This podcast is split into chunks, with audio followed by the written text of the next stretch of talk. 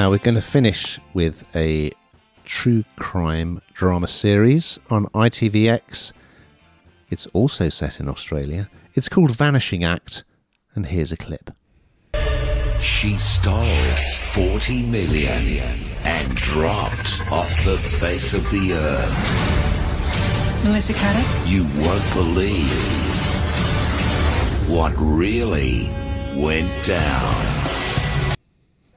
So this is actually a true crime story, um, and it's based on the financial advisor Melissa Caddick. She was dubbed the con artist of the century because she swindled so many people. Friends, family, clients, you name it, out of millions of pounds to fund her lavish lifestyle. And again, we talked earlier this is not the first time something like this has been done, but this is, or the, the premise of this isn't isn't the first time it's been done, but I think the first time um, it's been surrounding this particular person, and um, it follows her story because she vanishes. She takes all of their money um, and she vanishes into thin air after an early morning run, and I think the whole story shocking because at the times that you quite like her, but the, sh- the absolute shocking deception um, is huge. She was so credible, she was so believable. Everybody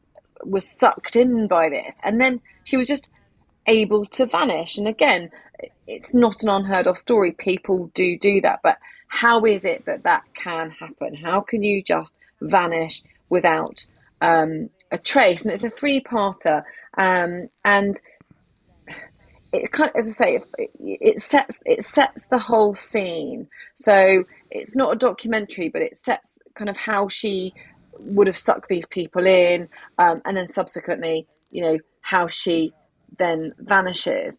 Um, I have to say, I I quite enjoyed it, but um, I think that I don't know about you, and I, I I felt that quite intriguing. I, I didn't necessarily know the story particularly myself, um, and the uncovering of kind of what what actually happened and the conspiracy theories that went around her disappearance um, I, I, found quite interesting um, just and also because because it is based on something that actually actually happened.